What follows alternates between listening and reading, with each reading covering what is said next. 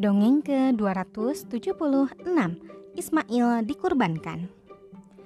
Nabi Ibrahim dan istrinya Siti Hajar memiliki putra bernama Ismail. Pada suatu hari Nabi Ibrahim bermimpi Ia harus mengorbankan Ismail Anak yang ia sayangi. Begitu gundah dan bingung perasaan Nabi Ibrahim Karena itu adalah mimpi yang sangat berat. Ia tidak tega akan tetapi, Nabi Ibrahim sangat taat kepada Allah. Apa pun yang Allah perintahkan kepadanya, maka ia akan menaatinya. Aku tidak tega anakku dijadikan kurban, tapi perintah Allah pasti baik dan aku akan melaksanakannya, kata Nabi Ibrahim. Allah menguatkan hatinya dan akhirnya Nabi Ibrahim menemui Ismail serta memberitahukan mimpi itu kepadanya. Ismail adalah anak yang taat kepada Allah dan kedua orang tuanya. Ketika mendengar tentang perintah Allah tersebut, Ismail tidak menolaknya. Ia dengan senang hati akan menerima apa pun yang terjadi. Nabi Ibrahim terharu. Ia juga bangga anaknya tumbuh menjadi remaja yang baik hati dan penurut. Ismail tidak nakal dan tidak merepotkan kedua orang tuanya. Ia juga taat beribadah dan suka menolong orang yang kesusahan. Aku sangat bangga kepadamu, Nak. Aku bahagia memiliki putra yang taat kepada Allah dan berbakti kepada orang tua, tutur Nabi Ibrahim. Nabi Ibrahim dan Ismail lalu pergi ke sebuah bukit.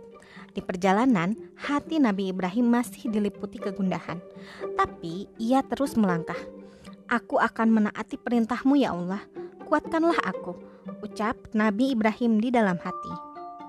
Sesampai di bukit, tangan dan kaki Ismail diikat. Ia lalu dibaringkan di tanah. Nabi Ibrahim mengambil pisau yang akan digunakan untuk mengorbankan Ismail. Pisau itu sudah diasahnya tajam-tajam. Hati Nabi Ibrahim kembali tidak tega melihat putra yang ia sayangi terikat dan terbaring tak berdaya. Ia menitikkan air mata.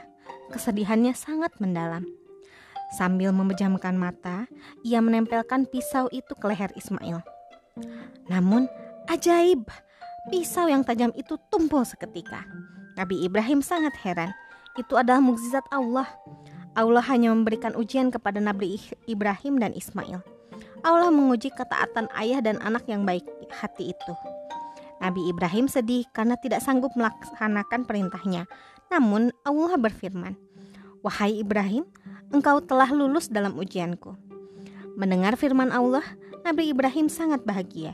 Ia menangis terharu dan tak henti-hentinya mengucap syukur kepada Allah. Sebagai ganti Ismail, Allah memerintahkan kepada Nabi Ibrahim untuk menyembelih seekor domba. Sejak saat itu, Nabi Ibrahim melaksanakan ibadah kurban kepada Allah dengan menyembelih domba dan binatang ternak lainnya. Sementara itu, Ismail tumbuh menjadi seorang pemuda yang baik, pintar, dan taat beribadah. Sekian, terima kasih telah mendengarkan. Selamat malam. thank you